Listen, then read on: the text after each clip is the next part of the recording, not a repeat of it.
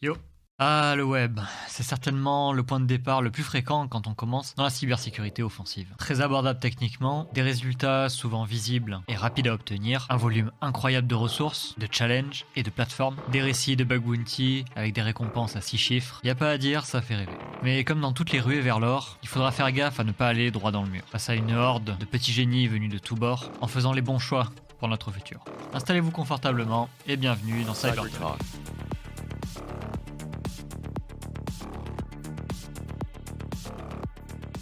Parfait.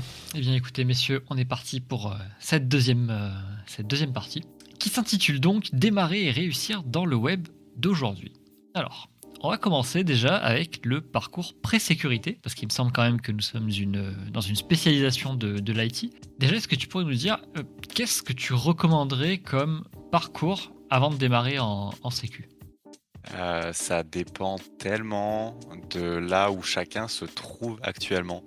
Euh, si c'est un public étudiant, ben ça va être euh, essayer de faire euh, le taf en cours pour pas de problèmes et essayer de creuser un maximum de technologies, de framework, un peu de CTF. le meilleur conseil étant de pas avancer tout seul. enfin, en tout cas, celui que moi je puisse donner, c'est vraiment se trouver un, une pote qui soit curieux ou passionné, essayer d'avancer ensemble sur comprendre des trucs. Essayer juste d'ingurgiter un maximum d'infos parce qu'au début, je sais pas si c'est le cas de tout le monde, moi j'avais vraiment été bloqué sur euh, bah super, euh, je, sais faire une XSS, une SQLI, mais euh, sur des failles un peu plus complexes, c'est perdu. Et petit à petit, on apprend à apprendre, on apprend à se débloquer, et il y a un moment où on a fini par avoir suffisamment de billes pour, je vais pas dire jamais, mais 99% du temps arriver à se débloquer tout seul et avec avoir les bons contacts dans les quelques pourcents restants où il y a des edge cases vraiment bizarres. Donc, euh, team up avec quelqu'un euh, et faire ça. Et si c'est quelqu'un qui est plutôt en réorientation, je pense qu'il y a quand même vraiment un cap à prendre. Et dans ce cas, ça peut passer par une formation, que ce soit du Burp, que ce soit. Euh, enfin, du Burp Suite, pardon. Du Port Swigger, que ce soit. OSCP, c'était Web. Maintenant, c'est Web et AD, Active Directory. Donc, je pense qu'il y aurait des choses un peu plus. middle. Et après, il y a tellement de plateformes de ressources. Euh, le meilleur tips, attendez pas que l'école vous aide à être bon en sécurité. Euh, faites des trucs, avancez. Si on pouvait apprendre à quelqu'un à devenir un pirate, tout le monde serait un pirate, donc tout le monde corrigerait les mêmes failles, donc personne ne serait un pirate. Donc ça peut être que des parcours un peu atypiques, bizarres, même s'il y a les écoles d'ingé ou, euh, ou UT ou même autres, pour avoir des bases, ça vous donnera des bases en tech, ça vous donnera des bases en IT, ça donnera des bases en CQ web, d'où on vient, qu'est-ce qui existe, mais ça dira pas euh, voilà ce qu'il faut. Il n'y a, pas de parfaite petite recette pour être un bon pirate. Là, tu es parti directement dans le, dans le champ sécurité. Ma question, c'était plus sur le. Avant, en fait, la sécu, je pensais ah. vraiment tu vois, à la partie dev, en fait, à la partie euh, IT euh, classique, on va dire le tronc commun en, en, IT classique. Donc, ok, on, va garder ce que tu viens de dire, effectivement, pour le. Pour juste après. ouais. Euh, pour la partie dev, ça dépend. En fait, il y a de tout. On est dans un monde où il y a tellement de, parcours dans tous les sens. Il y a des personnes qui vont commencer directement en sécu et donc le début va être un peu chaud. Euh, il y a des gens qui vont plutôt préférer avoir un parcours dev ou admin 6 et en ce cas, ça ouvre différentes portes pour la, pour la partie test qui peuvent être, euh, je sais pas, il y a tellement de manières d'y arriver.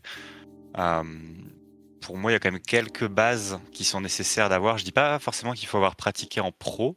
de toute façon, c'est pas mon cas, donc je pas de légitimité mais essayer de, de s'introduire dans un écosystème où il y a plein d'outils, où il y a plein de choses, euh, à mon sens, il faut au moins avoir fait maîtriser à peu près un langage, savoir en lire 3-4 et euh, être au fait de ce qui se fait, point de vue conteneurisation, euh, point de vue un petit, peu infra, des bases, réseau aussi. On peut pas, enfin on peut, mais ça va très vite être problématique.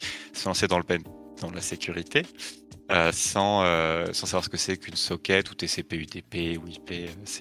C'est courir vers, euh, vers des failles au niveau sans comprendre ce qui se passe derrière, je pense. Et dans ce tronc commun, tu as des.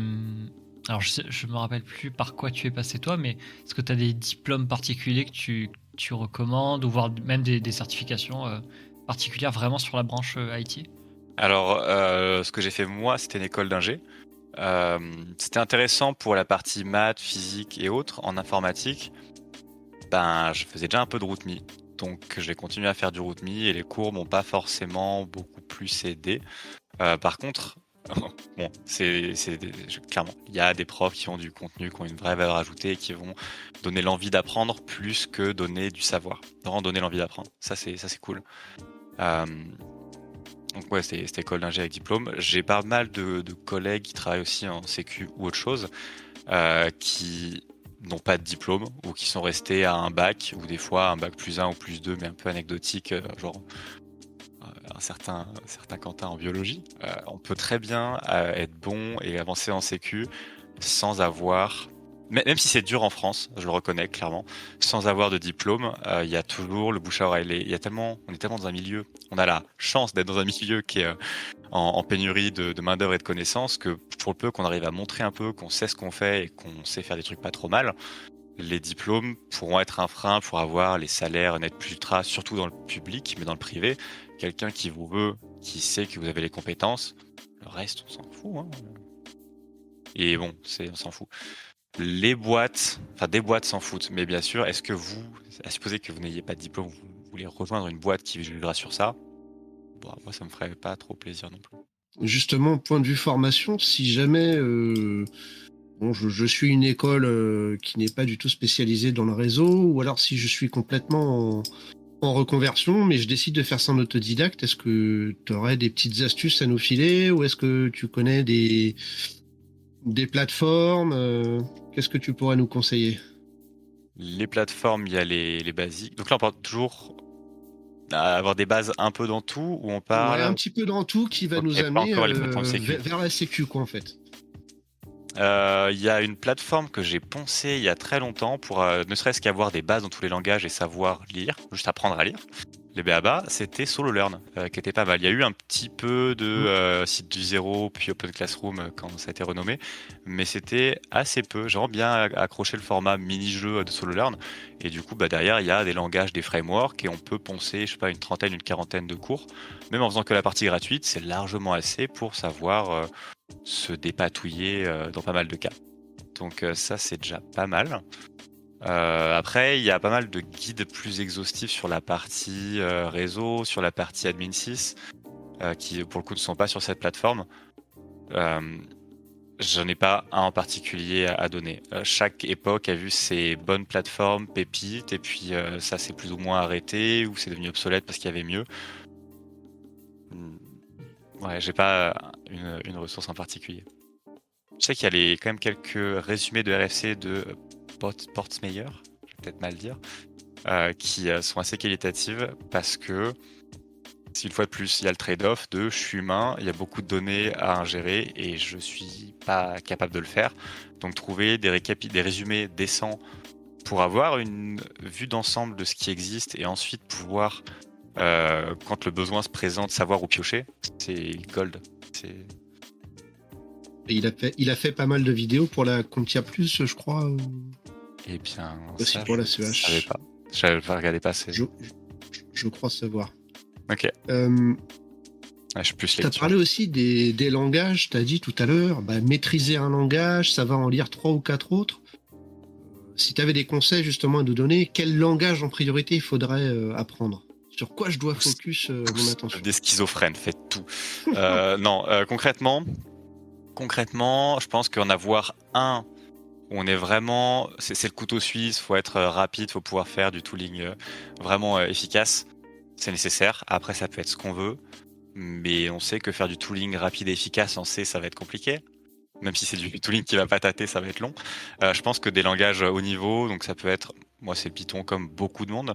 Encore que pour certains cas, j'aime bien avoir du Golang.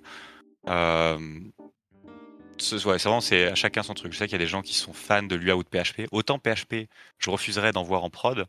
Autant si c'est quelqu'un qui me dit juste je fais mes scripts que je lance localement parce que ça me permet de générer facilement parce que je le connais déjà. Ok, fine. C'est pas, pas quelque chose qui est exposé, t'as pas de contraintes là-dessus. Euh, pourquoi pas.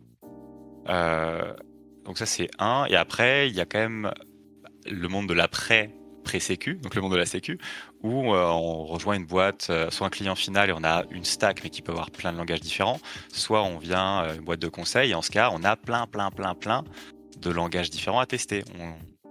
Moi de mon vécu ça a été être au courant le samedi ou vendredi qu'on a une mission la semaine d'après sur une techno qu'on connaît pas, on nous dit vaguement ouais ce sera un peu ça et il faut regarder. Et des fois c'est la bonne techno et tant mieux, et des fois c'est pas la bonne techno et du coup bah il y a entre le lundi matin et le lundi matin pour devenir expert dans cette techno. Donc plus que connaître plein de langages, avoir en connaître quelques-uns et avoir compris les principes de base pour arriver à faire les passerelles de l'un à l'autre très vite. Et ouais, avoir arrivé à, en lire beaucoup et euh, s'imprégner de la syntaxe et essayer de se mettre dans le bain très vite. Savoir euh, faire du, hot swap presque.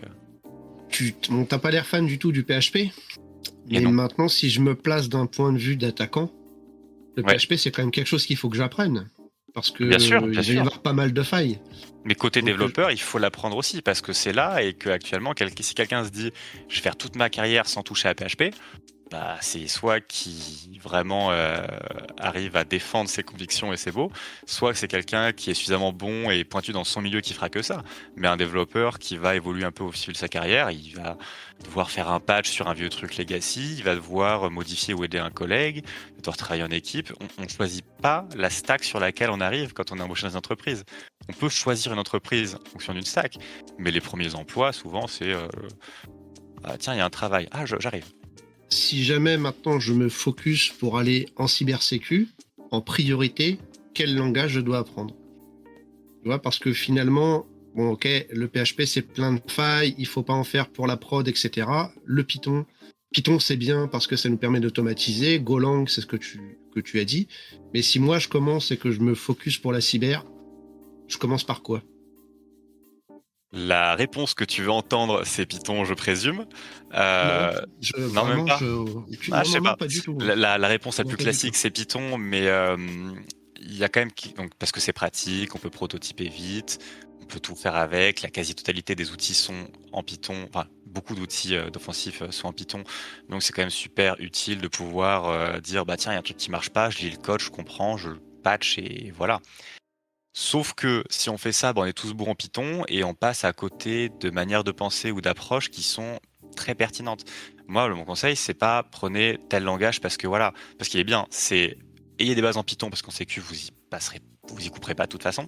Mais c'est plutôt euh, essayer d'avoir un langage que vous aimez bien, que vous maîtrisez sur le bout des doigts, avec lequel vous pouvez tout lire rapidement. Et ensuite, on peut, on peut tout faire avec tout. C'est de l'informatique. Il y, a des y a des outils qui sont plus ou moins adaptés, mais euh, on peut tout faire avec tout. Et par exemple, si on veut en sécu aller faire euh, des attaques par désérialisation, bah, c'est tellement inhérent au langage que si euh, mon backend c'est du PHP, je ferai du PHP.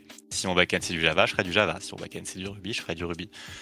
Et il n'y a pas le choix. Il n'y a pas le choix, il faut juste faire avec.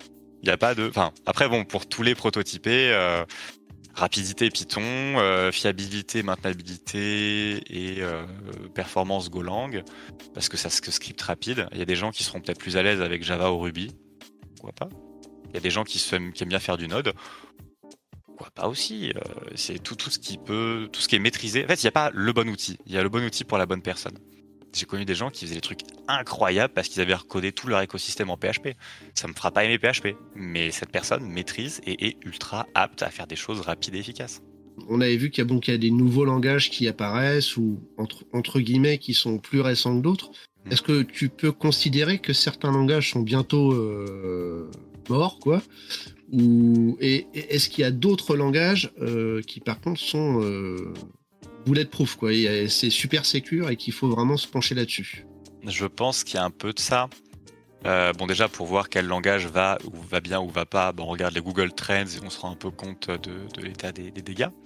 Euh, je pense qu'il y a des langages qui devraient être enterrés et qui ne le sont pas, et des langages qui mériteraient d'avoir plus de visibilité et qui ne l'ont pas. Euh, donc pour moi, il y a Ouais, non, pour moi, il y a vraiment que PHP qu'il faudrait, vraiment, euh, ah, arrêter. Il faudrait vraiment arrêter. Point de vue sécu, ça ne fonctionne pas et il y a trop de permissivité et trop de flexibilité dans, dans tous les sens.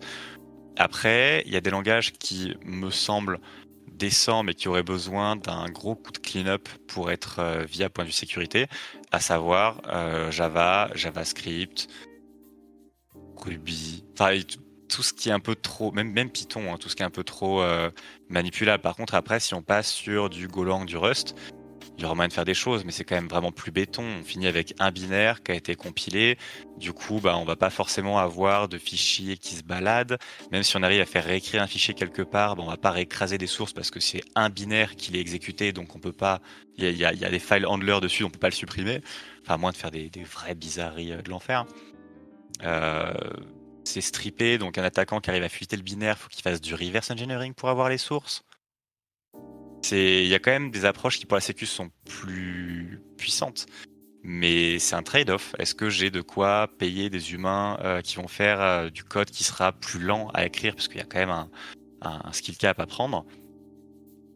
Si, la boîte elle a même pas le temps de naître et d'arriver sur le marché avec un produit avant de faire faillite, bah, prenez du Python, du PHP, faites ce que vous voulez. Votre, le problème, c'est pas la sécu. Le problème, c'est être rentable pour essayer de durer et ensuite peut-être de se dire deux ans plus tard, oh, on se referait pas une petite stack en Golang Mais je pense qu'il y en a quand même quelques-uns qui ont vraiment de l'avenir. Golang Rust, euh, j'y crois. Nîmes pour des cas particuliers, pourquoi pas. Euh, Python, je pense que ça a sa place et ça aura encore sa place et c'est très actif. Et euh, est-ce qu'il y en a qui sont terminés? Il y en a qui sont quasiment terminés. comme je voyais dans le chat tout à l'heure, il y avait des COBOL, Fortran et autres. Bon, bah, c'est terminé. Alors, ouais, la, réponse à la question précédente me m'intéresse beaucoup parce que je, je suis moi-même euh, très noob en, en, web. Cette partie pré-sécurité, je l'ai pas forcément faite. En fait, j'ai pas, j'ai pas appris de, de langage réellement. Mhm. Euh, j'avais fait un tout petit peu de pseudo C Sharp à l'époque où je bidouillais sur Unity. Et ensuite, j'ai fait un petit peu la base HTML, euh, tout petit peu de JS quand tu, bah, quand tu mm. passes l'OSCP, tu es un peu obligé, un peu de Python, un peu de PowerShell. Mais euh, tu vois, j'ai pas le langage principal, donc euh, toi tu dirais, ouais, Python ça a l'air d'être une, bonne base en offensif aujourd'hui, assez, assez polyvalent. Oh, offensif aujourd'hui, c'est Python pour la plupart des outils parce que c'est facile d'accès, que tout le monde en fait et qu'il y a plein de librairies pour supporter tout ce que tu veux. Golang, si tu veux un beau truc qui soit juste fonctionnel et Basta, tu as un binaire que tu télécharges, l'écosystème est beau, nouveau, shiny, ça, fonctionne bien. Ça a été prouvé vraiment. Project Discovery et leur montée fulgurante en est la preuve. Euh, il reste toujours du Metasploit qui lui est full en Ruby et c'est pas déconnant, c'est des beaux choix technologie, c'est structuré, c'est bien. Euh, et, un autre incontournable, et je vois ça dans le chat et ça me fait plaisir, ça me fait très plaisir. Le Bash, le Bash Fu, on refait le monde avec Bash. Euh, Bash est du multicurseur je vois des, des fois des développeurs, des amis qui vont faire un script de 15, 20, 50 lignes pour essayer de modifier un format de données pour que ce soit ce qu'ils veulent. Alors que un euh, 4 mon fichier pipe JQ filter grep inversé tout ce que tu veux, il y, a moyen de faire du bash kung fu, du code golf et d'avoir un gain de temps énorme entre ça et le mmh. multicurseur. Euh. Franchement, faire un find sur sa machine Linux et regarder ce que font tous les binaires, incroyable. Incroyable. Toi, ton expérience euh, à ce niveau-là, au niveau euh, pré-sécurité, tu nous as dit que tu avais fait rapidement de la, sécu quand même. Euh, en, école, par exemple, tu as commencé par, par quel langage? À l'école, alors je sais, j'ai eu en lycée des, un tout petit peu de Python pour la partie option, mais c'était vraiment anecdotique. Je m'amusais à faire vite fait des snakes sur les calculettes en, casse, je ne sais même pas ce que c'est. et ensuite, il y a eu pas mal de. Qu'est-ce qu'il y a eu? Tout premier, c'était Java chez mes grands-parents. Euh, c'est l'été et tu t'ennuies un peu et tu te dis qu'est-ce que je peux faire? Et du coup, je me suis dit, ah, Java, j'ai fait les deux, premiers, deux premières pages, un Hello World, faire une classe. J'ai fait, ok, Java, ça va, je vais faire des applications Android. Et euh, je me suis éclaté les dents dessus pendant un an à ne pas comprendre ce qui se passait parce qu'il y avait du XML, des views de l'héritage, des choses comme ça, de la surcharge, des, des prototypes de signal. Horrible horrible. Vraiment, j'ai pas, j'ai fait des applis euh, buggés euh, comme jamais. Donc j'ai commencé par le Java, mais euh, assez vite solo learn. Et là, ça a été le, le, speedrun de combien, enfin de, non, c'était de la boulémie. C'était de la boulémie. Apprendre tous les langages, autant de frameworks que possible, et essayer d'être opérationnel. Sachant qu'on peut pas tous les apprendre, mais actuellement, il y a quand même moyen de, de se dépatouiller avec la, je sais pas, 95% de ce qui se fait. On va changer un peu de, cas, pas forcément parler d'école ou quoi que ce soit. Plutôt côté reconversion, euh, on, voit pas mal de, personnes qui se reconvertissent. Quand on est passé à l'ESNA, on a vu des gens qui sortaient de pharmacie, par exemple, donc rien à voir. Euh, mais si on, si on se recible un peu sur des métiers, on va dire, techniques, tu vois, sur des, des domaines un peu annexes à l'IT, on va dire, par exemple, je, prends un, exemple, on sort d'études en, en, industrie, sur de l'IoT, sur des drones, du Web3, etc. Est-ce que ça va me faire un bon socle de connaissances et je vais facilement pouvoir passer au côté sécurité? Ou est-ce que finalement la sécu c'est quand même un, morceau qui est à part entière et je vais devoir reprendre des études complètes en sécurité? Est-ce qu'il y a un transfert qui se fait comme ça de compétences? Mmh, Oui, parce que de toute façon il y a un socle commun de tech qu'il faut avoir et sans lequel on ne peut pas avancer. Est-ce que ce sera suffisant? Euh, Je ne pense pas. Euh, après, c'est plus. Il y a sécu et sécu. Il y a des gens qui vont faire de la sécu et ils vont cliquer sur euh, des boutons et lancer des, scans automatisés et ils font de la sécu. Des gens qui vont voir, qui vont être au SOC, qui vont recevoir une alarme, ils vont dire bon bah il y a des logs, ils vont aller se mettre sur la machine, creuser un peu avec Splunk et c'est de la sécu. Donc pour ça, je pense pas qu'il y ait besoin d'une formation plus poussée si on est si on est tech, euh, si on est tech quoi. Euh, après, si on veut faire de la sécu ultra euh, poussée essayer de, vraiment se frotter à de la tech, trouver des zero day, aller faire du pen test avec une attente de résultats en un temps limité, là, faut avoir un petit peu de passion, faut avoir du temps pour, pour creuser, pour essayer de, de trouver un, maximum de, de, ouais, de, ouais, ouais il faut un bridge, faut un bridge, faut en faire en perso, soit en ayant pris une pause dans son taf, soit en dehors du taf pour arriver à, des minimums opérationnels.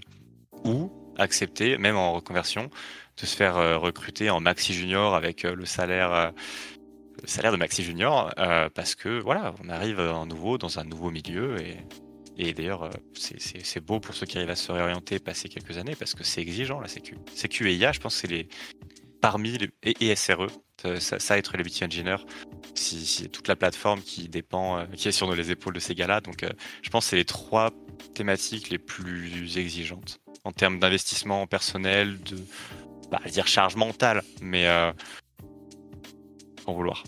Faut rester à jour.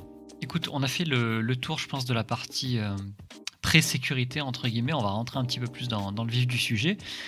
Cette fois, on arrive du point de vue du hacker euh, euh, web junior. Ok, donc on, est là pour vraiment apprendre la sécurité et aller décrocher le, premier poste.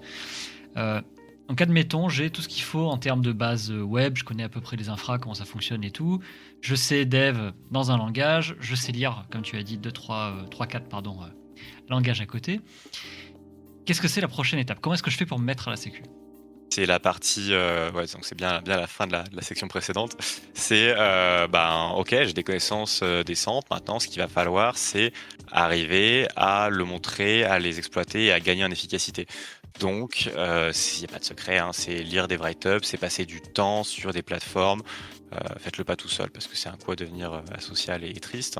Mais trouver des amis et grind, grind des plateformes, grind des CTF essayer de se donner pour euh, monter en compétence sur ça.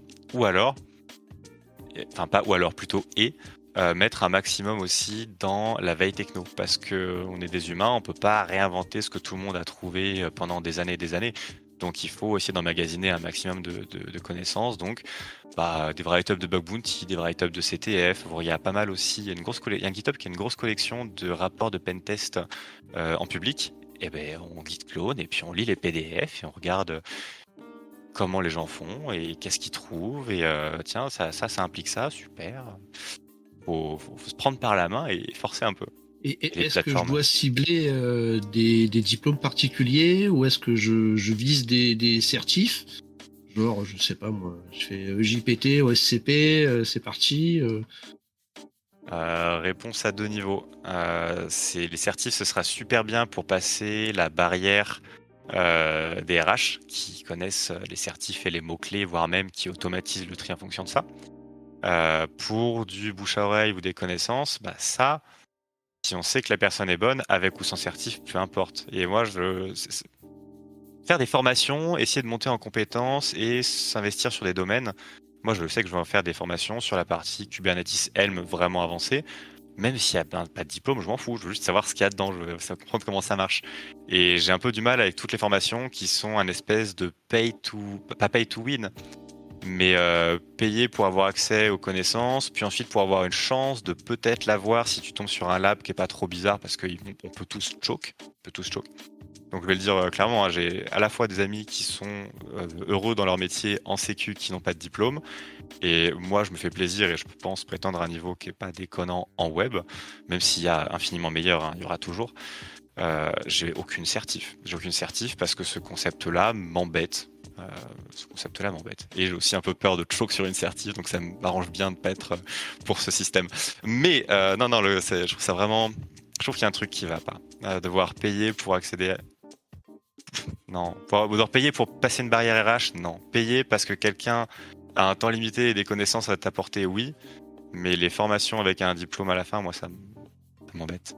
Comme tu parlais du fait de peut-être connaître des gens, ce genre de choses, euh, tu as peut-être des conseils à donner euh, pour les plus jeunes ou ceux qui sont en reconversion pour le réseautage? Faire des connaissances? Comment, comment ça se yes. passe Alors, il y a un Discord, ça s'appelle ActBack. Non, non, il y a, on a, vu qu'on est en informatique, on a des gens qui savent faire euh, des réseaux. On n'est pas les meilleurs en communication euh, humaine, j'entends, mais on a Discord, Twitter, il y a des streams, il y a, on n'arrive pas dans la, sauf cas exceptionnel, on n'arrive pas dans la sécu sans avoir au moins un ou une pote qui est dans la sécu. Cette personne-là est arrivée dedans de la même manière bon, bah, à moins de s'être brouillé avec cette personne juste après qu'elle vous ait donné envie de faire de la sécu, il y a moyen de communiquer et d'essayer de faire copain-copain et de faire des choses. Et euh... non, toujours moyen d'avancer. Et euh, quand on commence à se rapprocher de ce milieu-là, que ce soit en école ou en pro, bah, on trouve d'autres personnes qui euh, ont les mêmes appétences. Donc ça devient de plus en plus simple pour essayer d'avancer et de team up et de faire encore plus de choses. Et si ça marche pas, eh ben, on regarde les articles qui nous plaisent, on contacte le chercheur en disant Hello, j'ai lu ce que tu as fait, c'était super. Est-ce que on pourrait euh, échanger ou est-ce que tu as essayé ta l'approche et voilà. C'est cringe, c'est super cringe au début, mais c'est comme ça, euh, c'est comme ça qu'on se fait des potes. Moi, il y a bah, euh, Poda, je pense, c'était sur le Discord de RootMe.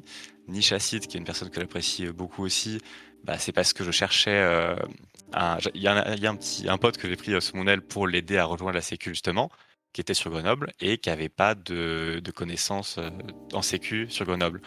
Bon, bah, un appel Twitter, hello, il n'y a pas quelqu'un qui serait dispo euh, pour onboarder un copain qui est gentil comme tout?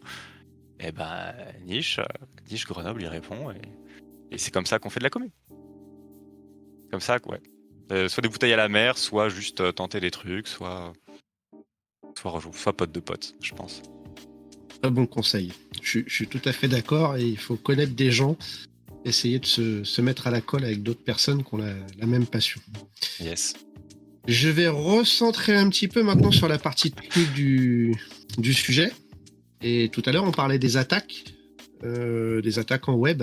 Mhm. Et maintenant, bon, j'ai appris un petit peu. J'aimerais bien être un junior en cybersécu. Euh, toi, qu'est-ce que tu me conseillerais euh, comme maîtrise d'attaque? Qu'est-ce qu'il faut absolument euh, que je maîtrise? Qu'est-ce qu'il faut maîtriser pour s'amuser? Qu'est-ce qu'il faut maîtriser pour pas rendre un rapport de pentest vide euh, si on est en mission? Plutôt ça. Est-ce qu'on est dans une boîte qui va gérer des PME ou des grosses structures? C'est d'ailleurs pour cette je suis désolé. Euh, les classiques, déjà, faut être quand même un peu au fait sur le WASP. Déjà, parce que bah, si c'est là, c'est que c'est présent, il y a des faits derrière, il y a quand même plus de, de, failles de ce type-là que les autres en pourcentage. Euh, c'est aussi important d'avoir le WASP parce que, à supposer, dans un début de carrière, et Dieu sait que ça arrive au début parce qu'on ne peut pas être euh, chaud bouillant en commençant sa vie professionnelle, bah, on trouve pas grand chose. Donc c'est important de dire on a testé ça, ça, ça, ça. Donc connaître les failles les plus classiques, ne serait-ce que pour itérer sur ce qu'on a testé, à supposer que l'application soit bien hardenée, on en a besoin. Euh, ensuite, Ouais, non, et après, il y, a des classiques. Euh, en fait, plus que par, par catégorie de faille, je pense que c'est un peu plus intéressant de raisonner sur euh, quelle primitive je vais avoir. Euh, à savoir, est-ce que je vais pouvoir lire un fichier, écrire un fichier, atteindre un engin de rendering? Est-ce que je vais pouvoir forcer ce composant à avoir à interagir avec un autre composant? Donc avec de la server-side request forgery, peu importe les wrappers. Est-ce que il y a des, la donnée qui est modifiée avant d'être réaffichée ou utilisée. Ça va vraiment essayer de voir tous les, comportements bizarres. Il y a, je pense pas, je pense qu'en essayant de se focus sur une faille, même si c'est important d'avoir un peu les béabas dans chacune des failles, hein, je pense que c'est quand même intéressant d'avoir plus une vue d'ensemble et voir qu'est-ce que itérer toujours sur qu'est-ce que je contrôle, qu'est-ce que je veux essayer de faire faire à l'application. Et, continuer tant qu'on n'a pas rejoint les deux, côtés. Alors, ça fait, ça fait déjà deux, trois fois là que tu nous parles de l'OWASP. Ouais. c'est quoi ce machin là, l'OWASP WASP Je crois que c'est un top 10, c'est un truc sur YouTube. Comment ça se passe en fait? Open Web Security Platform? Je suis en train de chercher, hein, clairement je triche. Euh, Open Web Application Security Project, autant pour moi.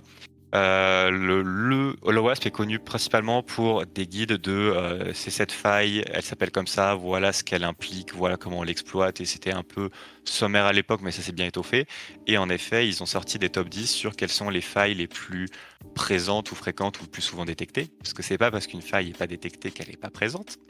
Mais euh, ils ont pris les pentests, les rapports, ils ont essayé de faire un petit peu je, vois le chat, il y a des bêtises, ça me fait, plaisir. ça me fait plaisir. Euh, ouais, non, c'est juste des stats pour essayer de maximiser ses chances. Comme d'hab, hein, on est en, en pen test comme dans la vraie vie, on est en temps limité, euh, donc il faut arriver à faire jouer les probas dans son sens. Donc, bah, j'ai une appli de telle année, bah, je prends le WASP de telle année qui dit que c'était ces failles-là les plus fréquentes, j'adapte un petit peu en fonction du framework, et voilà, on, avance. Et donc, c'est bien un top, entre autres, un top 10 euh, des failles web les plus classiques. Il me semble qu'ils avaient fait des projets pour faire euh, des, équivalents au WASP, mais euh, sur les autres, euh, sur l'IoT, sur de la crypto, sur du Web3. J'ai pas les noms. Quand on regarde un petit peu les, entre guillemets, les, méthodes pour découvrir des, des problèmes dans le, sur la partie web, on entend parler de temps en temps d'analyse de code statique, d'analyse de code dynamique. C'est quoi ces bestioles? Est-ce que c'est ce qu'on parle de la même chose? Qu'est-ce que c'est? Eh bien, on va analyser le code, on va analyser le comportement du code quand il est utilisé de manière euh, nominale ou presque. Euh, L'analyse de code statique, il y a plein d'outils qui permettent de faire ça. Il y a les plus famous, même si c'est un peu ancien maintenant, il y avait Ripsec, ils ont les nouvelles versions, qui faisaient euh, super bien les analyses de PHP. Et vu que le PHP fut un temps, c'était la majorité du web, ils avaient un monopole assez, assez conséquent. depuis, il y a eu des sonars, il y a eu des sneak, enfin il y a eu il y a il y a euh, pas mal de choses et il y a aussi des superbes alternatives open source du genre CodeQL pour Code Query Language euh, qui permettent de transformer le code, de, parser le code et le mettre dans une base de données euh, plutôt typée graph pour qu'on puisse derrière bah, sélectionne-moi toutes les fonctions qui prennent un paramètre utilisateur et finissent dans une requête SQL ou des choses comme ça. Donc on peut vraiment essayer d'extraire pour les langages adéquats, une grosse partie euh, de, des failles faciles à traiter, faciles à accéder. Ça prend un composant, donc bien sûr, quand il y a plusieurs composants ou plusieurs services web, bah là, on ne pourra pas tricoter autant, mais ça permet déjà d'enlever une, grosse base. Et devinez qui ne supporte pas CodeQL? J'attends que vous le disiez. Euh, ah, voilà. Ça a été jugé euh, trop spaghetti, trop dur à faire, pas assez structuré, et voilà, ça, ça c'est dit. Euh, donc ouais, il y, en a plein, plein, plein. Il y a vraiment plein de choses à faire. Euh, et donc la partie plutôt dynamique, ça va être voir ce qui se passe au runtime. Donc par exemple, on peut, il y a énormément d'approches, énormément d'approches possibles. Euh, bah, à commencer par ben, remplacer dans le langage toutes les fonctions dangereuses par un log plus une fonction dangereuse. Et donc dans ce cas-là, on va pouvoir se balader sur l'application et euh, bah, dès qu'il y a un log qui est, indiqué, bah, si on a une donnée utilisateur qui se retrouve dedans, c'est fini. Derrière, euh, enfin, un peu plus complexe, on peut avoir du tainting, où on va essayer au runtime de mettre, donc euh, lors de l'exécution du programme, de mettre de la donnée utilisateur formatée particulièrement pour qu'on arrive à voir là où elle est dans le programme. Ou à la rigueur, de modifier le serveur ou le code serveur pour qu'on arrive vraiment à savoir par où ça passe, comment c'est géré. Et ça, ça se fait aussi bien pour du web que par des outils comme Asana, euh, très bas niveau, voire même kernel, Kasan, pour savoir euh, où les bouts de mémoire passent, comment ils sont traités, comment ils sont modifiés. Et, c'est très, très sympa. Et il y a le next level, l'exécution symbolique et concolique, où on va pouvoir mettre en équation tout le déroulé de notre programme. Ce qui fait que, à supposer qu'on dise euh, voilà ton point d'entrée, petit euh, exécuteur d'analyse symbolique. Euh, essaye de dérouler le programme, de tout mettre en équation. et tu me dis quand tu arrives à atteindre telle fonction. Fonction au hasard, hein, exécuter une commande. Une fois qu'on a ça, on peut dire, bah voilà, pour exécuter une commande, je veux que le contenu de cette commande ce soit euh, ID ou euh, curl pipe sh quelque chose. Euh, maintenant, pour avoir ça ici, qu'est-ce que je dois mettre en entrée? Et vu que tout le code, niveau soit assembleur, soit intermédiaire level, parce que c'est du Python, soit peu importe les spécificités de chacun, on peut détricoter pour savoir exactement quelle valeur mettre en input pour avoir notre exécution de code. Donc il y a vraiment plein d'approches et toutes leurs limites et toutes leurs euh, facilités et les trucs plus poussés euh, qu'on peut, peut, adapter. Et, ça, c'est que ce qu'on fait sur le code, parce qu'après, c'est aussi intéressant de monitorer le système sur lequel tourne le code. pour, voir genre des, écritures de fichiers, des accès à des, zones de mémoire, des trucs comme ça. Exactement. Souvent, ce qui est intéressant, c'est de loguer tout ce qui se passe au niveau des syscalls, donc des appels système. Donc, euh, lecture de fichiers, écriture de fichiers, ouverture de socket, envoi de données sur le réseau ou réception, euh, temps d'attente, réallocation mémoire, parce que des fois on peut peut-être provoquer un crash qui va faire redémarrer l'application, moyennant le fait qu'on ait déposé un petit fichier au bon endroit avant, il va se faire charger. Sur un malentendu, ça, ça chale.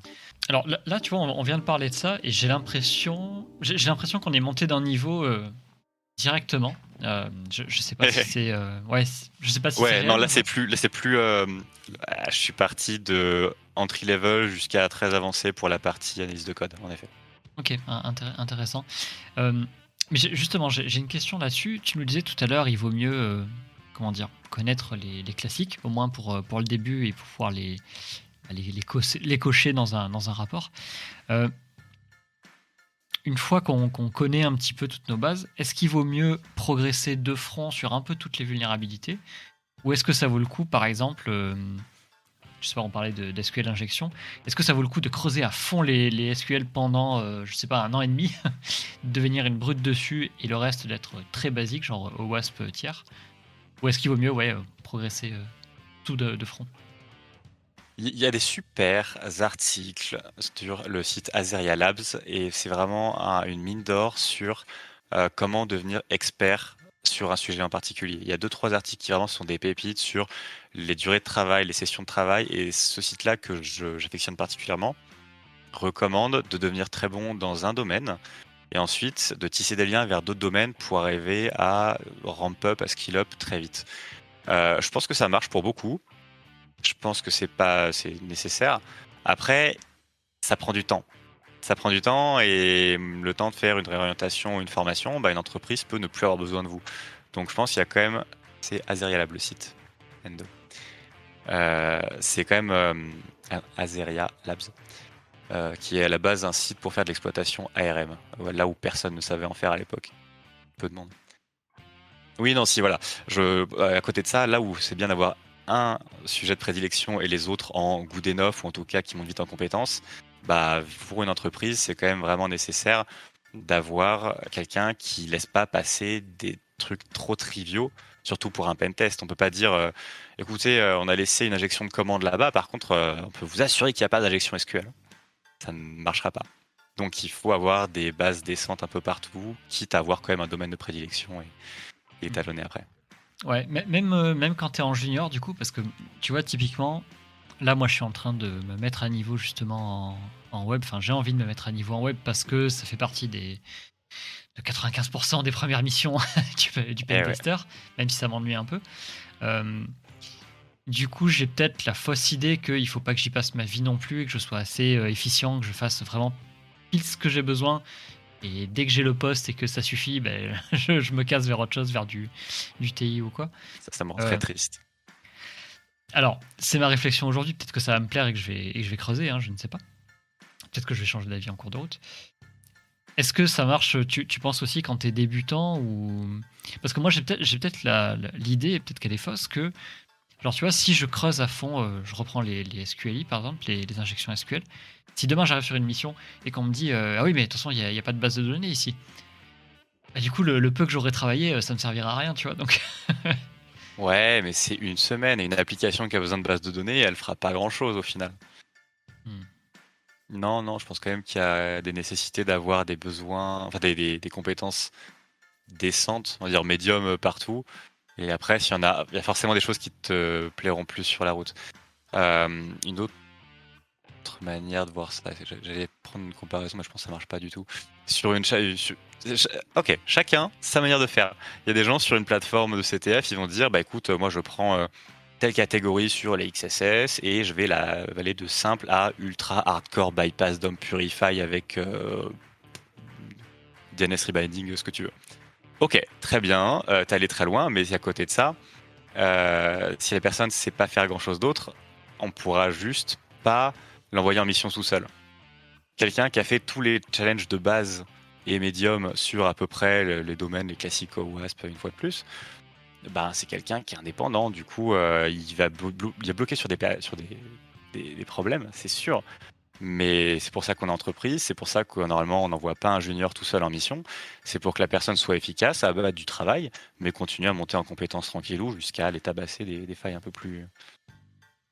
Alors là, tu viens de nous expliquer qu'il vaut mieux avoir des compétences euh, dans un petit peu toutes les failles euh, qui sont disponibles pour nous euh, sur le web. Est-ce qu'il faut agir de la même façon avec les outils, c'est-à-dire essayer de maîtriser pas mal d'outils, ou est-ce qu'il vaut mieux essayer de se focaliser sur euh, deux, trois tools qui sont bien péchus, euh, que ce soit Burp Suite ou ce genre de choses Ouais, ouais. Bon, il y a quand même quelques incontournables. Avoir un proxy mhm. qui fait bien le taf, euh, actuellement, c'est incontournable, euh, point. Il y a quand même des alternatives sympas qui sont en train de voir le jour. Je pense à Kaido, il y a Zap qui est là depuis très longtemps et qui est, mhm. une alternative des santé gratuite. Hein. Je pense d'ailleurs qu'il y a un petit complot où euh, Portswigger garde Burpsuite, la Community Edition, juste avec assez de fonctionnalités pour que ce soit un peu mieux que Zap et pas se faire manger de la part de marché, mais ça reste un move euh, legit de la part d'une entreprise. Et il donne beaucoup quand même à la commune en termes de, recherche et de partage, donc coup des neufs. Euh, il y a d'autres incontournables en web comme les Nuclei et y a d'autres, et, bien d'autres, et d'autres incontournables en AD comme les Packet, les Crackmac Exec et, j'en passe.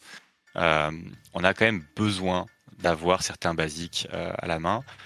Une fois ça fait, là je parle pour de la presta, pour l'entreprise, pour des choses comme ça si on a le meilleur outil, mais qu'on veut faire du bug bounty et que tout le monde a le meilleur outil, on va avoir 100% de duplicate et on fera 0 euros.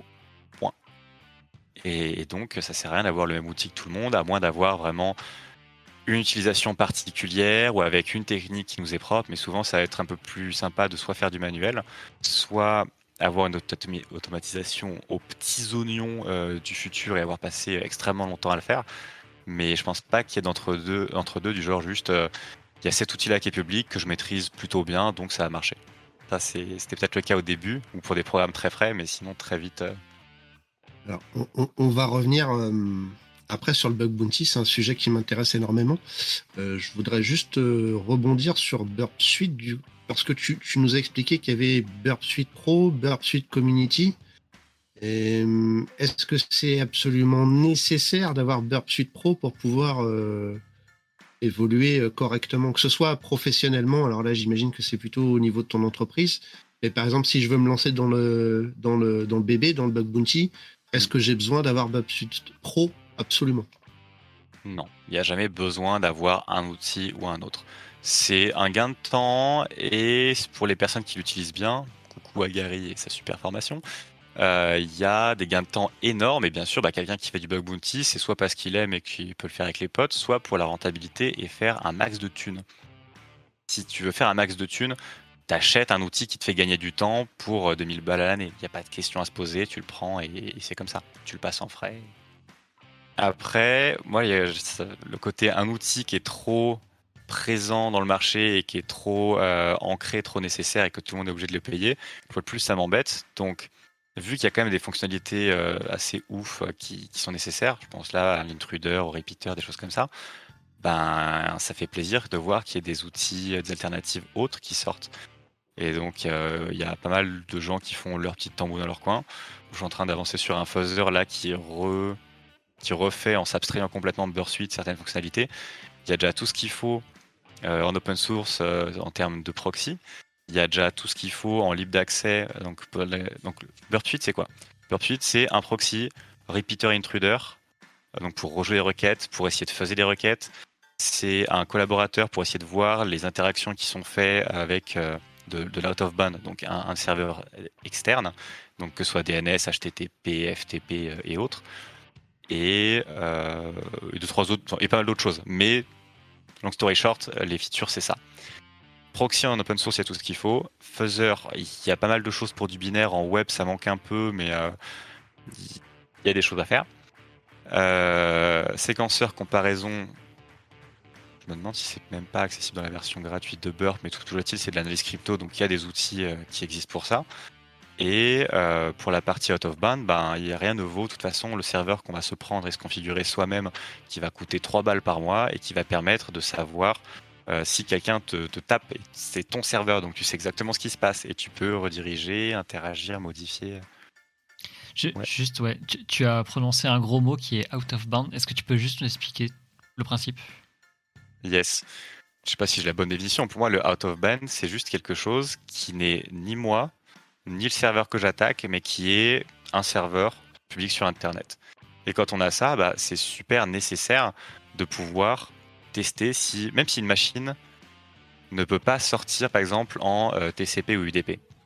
Si moi, je peux pas euh, faire en sorte que si, j'ai une exécution, ah, si j'ai une exécution de commande, je sais que je peux faire, par exemple, dormir la machine une seconde ou des choses comme ça. Cool. Si j'ai pas le résultat de ma commande, je vais être perdu. Du coup, ça va être nécessaire de pouvoir la faire sortir en TCP ou UDP euh, quelque part. Cool. Sauf que ça, bah, si ça a été acté que ça ne pouvait pas sortir vers le réseau ou sortir que sur certains ports particuliers ou que vers certaines, certaines adresses particulières, bah, je vais être un peu bloqué pour avoir euh, le retour de ma commande et montrer que j'ai bien compris le système.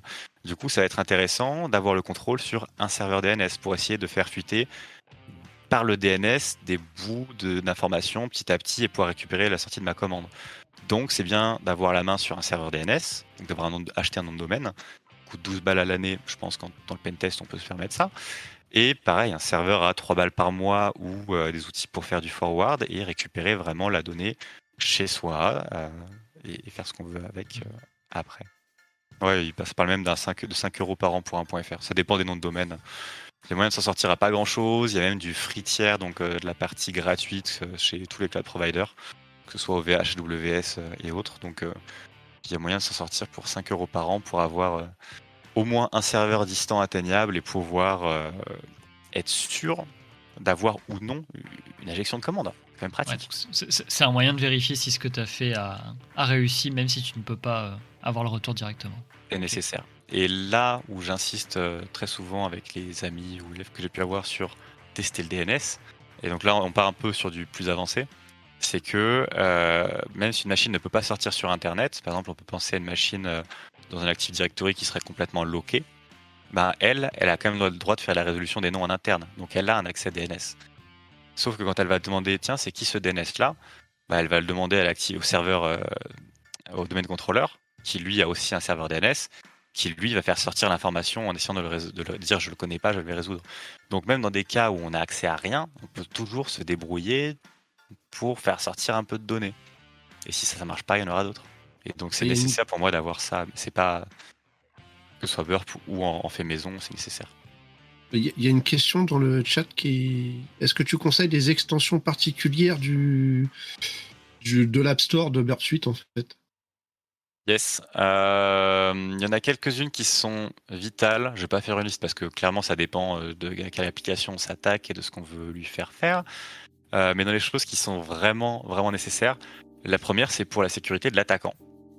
C'est Logger parce que quand on est attaquant et qu'on va faire des tests euh, sur l'entreprise, si même encore plus si on est junior, mais on n'est jamais à l'abri, si l'entreprise dit ah vous avez tout cassé, euh, vraiment euh, c'est la fin du monde, et qu'on pense ne pas être responsable, c'est super utile de pouvoir dire non, regardez, moi je faisais ces requêtes là à telle vitesse, je n'ai pas envoyé de commande malveillante, enfin de prendre le contrôle du système, mais je me suis pas amusé à faire un remove récursif en production quoi. Euh, pouvoir le prouver qu'on n'était pas en train de faire ça, c'est super important. Donc avoir toujours conservé un, historique exhaustif et chiffré de Burp et de son terminal et de son navigateur, c'est lifesaver. Euh, potentiellement, ça en sauvera que 1 sur 1000 parmi vous, mais euh, ça sauvera les miches de quelqu'un, je pense. Donc il y a ça, il y a Agvertor qui est incroyable. Ça permet de mettre un petit peu comme des balises HTML dans le repeater, intruder et autres. Et par exemple, si je mets une balise donc ouvrante fermante avec du texte entre les deux qui s'appelle URL encode, les balises, ou bas64 encode ou bas64 décode, ben on peut avoir, moi attaquant, modifier le, la payload plain text, mais envoyer la payload qui a été nettoyée, encodée proprement. Donc le gain de temps est énorme. Donc entre ça plus quelques raccourcis, il y a moyen de faire des, dingueries. Et, euh, les, filtres se, chaînent. Donc on peut très bien imaginer quelqu'un qui va, euh, à base juste de Agvertor et de tags chaînés comme on aurait dans une structure HTML, avoir un coup de chiffrement CBC qu'on met dans de l'AES, qu'on va URL encoder, puis base64 encodé, puis base32 encodé. Et moi, je modifie juste ma payload et j'ai besoin de refaire le script à chaque fois. C'est euh, du scripting Python, mais sans Python. Sinon, il y a les paraminers. Celle-là, là, c'était pas forcément en prod parce que ça blast beaucoup, mais ça trouve des paramètres inutilisés, ça trouve des headers, enfin, des paramètres inconnus, ça trouve des headers inconnus. Euh, il y a backslash powerhead scanner qui est incroyable aussi. Parce qu'un backslash, suivant dans quel contexte on est, que ce soit une page, un template, suivant le langage dans lequel on est, ça va pas être analysé de la même manière. Et donc, juste en mettant, en sprayant des backslash un peu partout dans l'application, on peut commencer à avoir une idée, donc en sprayant 1, 2, 3, 4, parfois chaînés, de combien de niveaux de processing sont faits sur un même input utilisateur. Donc on peut essayer de commencer à faire des suppositions sur euh, le comportement de l'application sur qu'est-ce qu'elle fait, sur quel type de données elle manipule et, plus. Est-ce qu'il y a une part de guessing dans le métier? Parce que, bon, tu es un grand fan de fuzzing, euh, ce que je peux comprendre à 100%. Euh, mais est-ce que c'est par l'expérience que tu vas arriver à te dire, ah, là, il y a quelque chose, faut que je creuse plus, plus avant là-dedans Ou est-ce que c'est vraiment juste ta méthodologie qui va faire que tu vas avancer hmm, Il y a un entre-deux. Au début, on lance des trucs basiques et puis euh, en black box, on voit des stack traces, on se dit ah tiens ça fait ça. Et euh, petit à petit, on se dit ouais mais en mettant des choses un peu plus spécifiques. Euh, donc là, je parle d'un, pentest classique. Hein. En mettant des choses plus spécifiques, on a plus d'informations qui sortent. Et puis plus ça va, plus on se dit ouais mais quand même, ça fait maintenant deux ans que je mets des apostrophes et des guillemets dans des champs ça pourrait être sympa que quelque chose le fasse à ma place parce que c'est chiant. Donc là, on commence à développer un petit peu d'automatisation, un petit peu de fuzzing. Bon, il y a quand même vachement plus que des côtes, donc on se met à mettre plein de types de payloads différents. Sauf que plein de payloads sur plein de paramètres, sur plein de pages avec plein de verbes, bah, c'est un produit en n fois, enfin n puissance n quoi. Ça ne peut pas aboutir. Donc il faut savoir se dire quel type de données malveillantes je vais mettre dans quel type de paramètres, en le formatant comment, en l'encodant comment. Et donc ça, c'est clairement, il faut en avoir bouffé ben, un certain temps pour euh, pour affiner l'approche et savoir qu'est-ce qu'on met. Par contre, un fuzzing bête et méchant, ça se fait bien et c'est pas fuzzing ou lecture de code. C'est commencer un fuzzing et le laisser tourner gentiment parce que ça va prendre un fuzzing un peu exhaustif, ça se termine jamais. C'est jamais exhaustif. Euh, mais le temps qu'on fasse ça, bah, on peut soit commencer à analyser les crashs, soit essayer de lire la structure du code, donc savoir comment le routing est fait, savoir quels paramètres sont pris en compte, savoir ce genre de choses-là, pour euh, améliorer le fuzzing et voir là où les choses peuvent mal se passer. Parce que suivant comment une application va être faite, on va pas du tout essayer de la chatouiller de la même manière. Donc là, tu, commences à, tanguer dangereusement vers de l'automatisation, j'ai envie de dire. Euh, ah bah, clairement. Ouais. à quel moment on s'y met à faire ça justement? Parce que là, tu disais, tu vois, mettre des quotes et, des backslash dans des champs. Euh, littéralement sur l'OSCP, c'est à peu près tout ce que j'ai fait. Ça suffit, good enough, good enough. Je, caricature, mais good enough, effectivement, ça suffit. Euh, ça suffit, n'empêche que pendant l'examen, j'ai eu une box 100% web à faire. Euh, il y avait plein de choses, hein, et j'ai trouvé plein de choses à la main en faisant des, des et des backslash. N'empêche que j'ai pas fini la box, tu vois. Donc, est-ce que le next step, justement, c'est de l'automatisation, c'est du tooling, c'est du dev, de, de script, d'outils, etc. Ou est-ce qu'il vaut mieux attendre un petit peu de, comment dire, d'avoir passé le stade junior et limite de, d'obtenir les outils de, de senior au-dessus de nous Tout dépend de ce qui t'a manqué. Ce qui t'a manqué, c'est trouver le point d'entrée avec le petit comportement bizarre. Et du coup, c'est que ça n'a pas assez couvert d'endpoint ou de crawl ou pas assez de formulaire ou pas assez d'énumération. En ce cas, il va falloir automatiser plus. Après, si ce qui t'a embêté, c'est la partie exploitation, il faut un peu plus essayer de comprendre ce qui est fait en back-end, voire même essayer de recréer un back-end minimaliste pour reproduire le comportement que tu vois et voir quelle serait la payload fonctionnelle.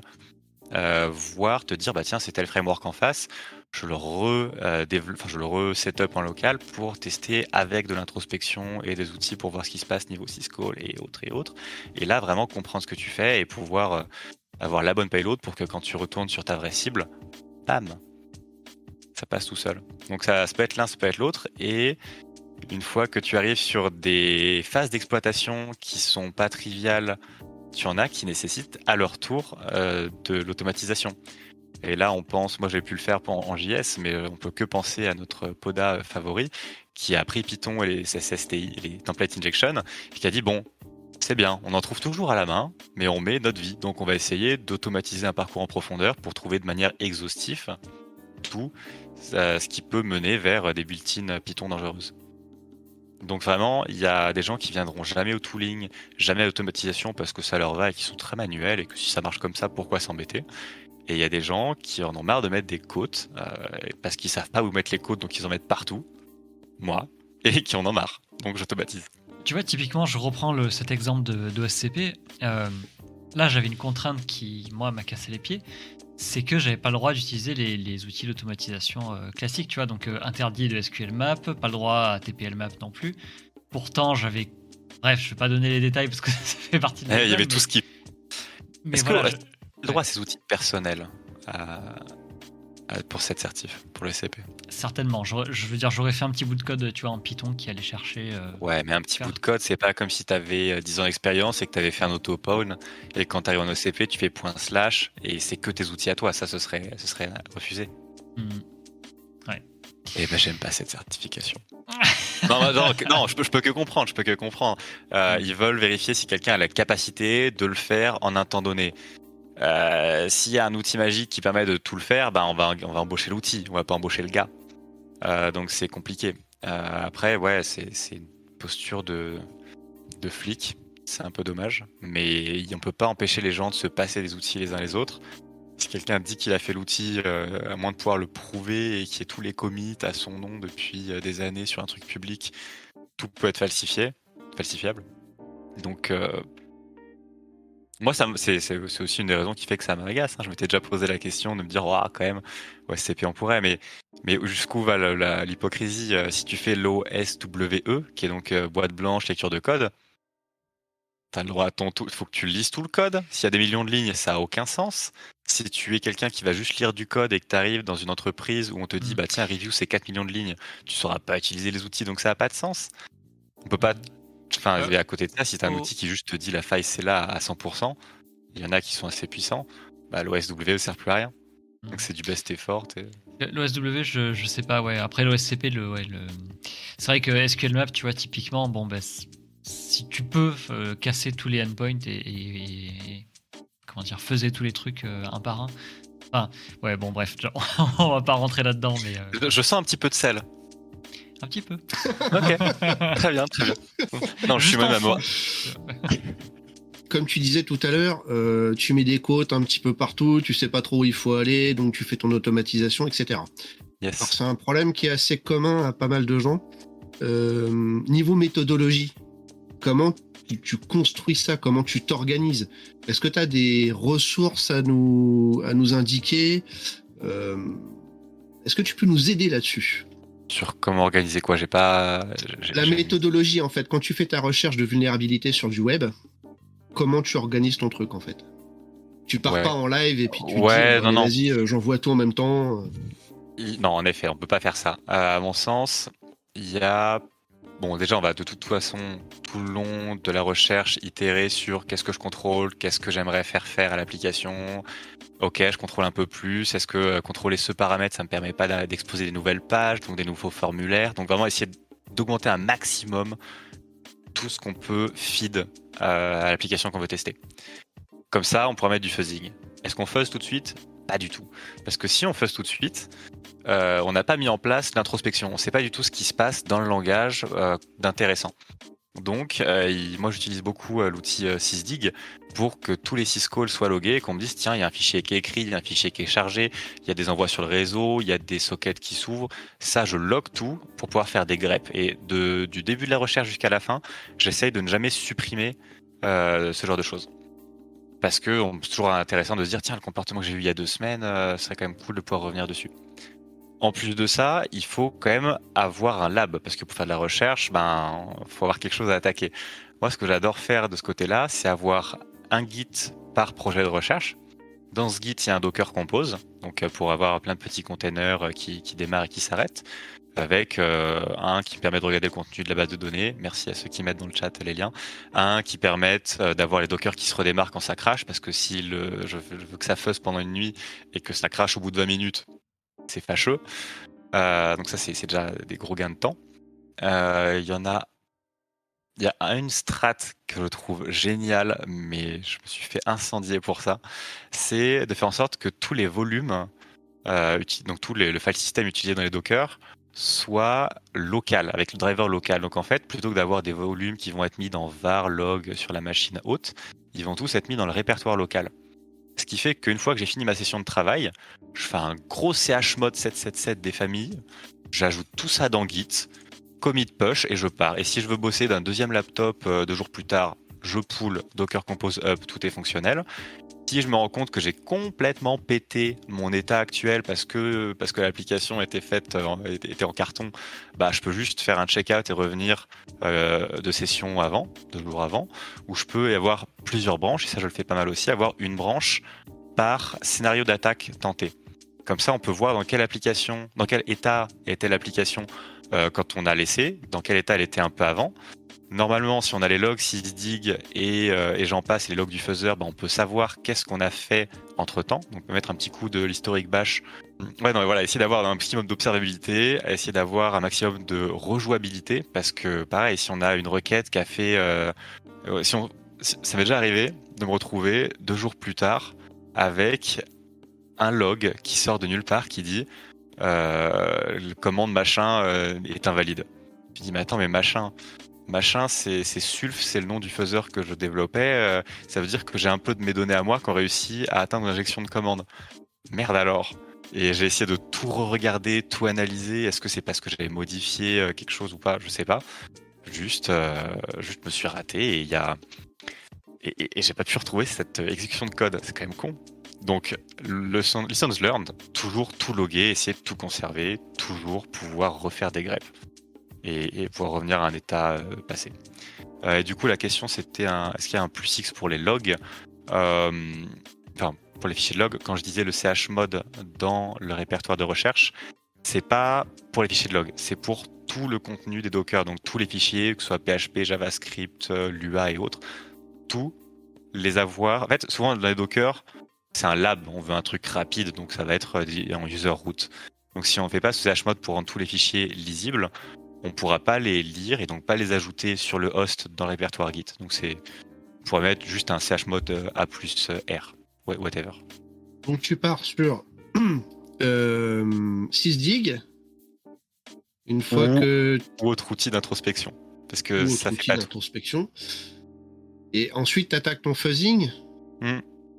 Ensuite, j'attaque le fuzzing en faisant une première passe sur les URL, donc en, ayant essayé d'extraire un maximum de mots-clés euh, des sources de l'application. Donc pas les sources euh, juste git clone et ensuite je fais des greps avec des expressions régulières pour euh, extraire les mots.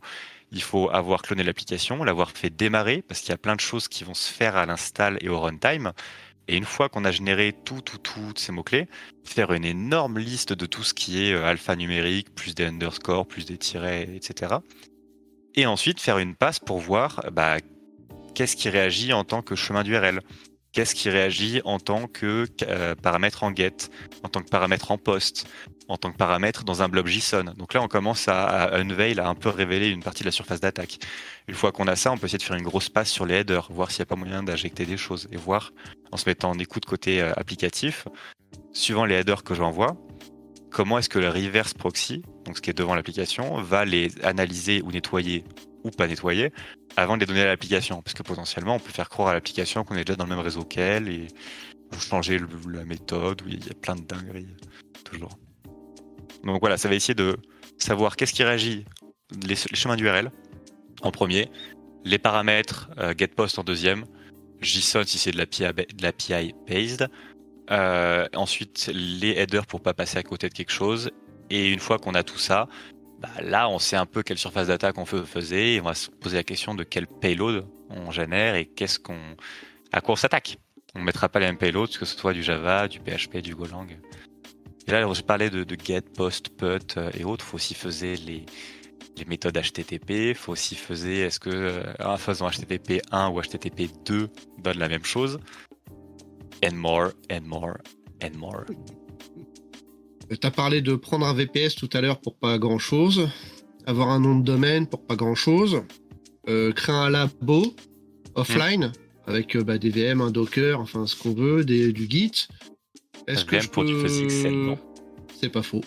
Surtout sur du code PHP qui est lui-même déjà très lent. Surtout dans un Docker avec, enfin, avec ou sans Docker sur un, c'est un lab. Donc euh, si on n'a pas mis un FPM, on a un simple server, donc c'est du single thread.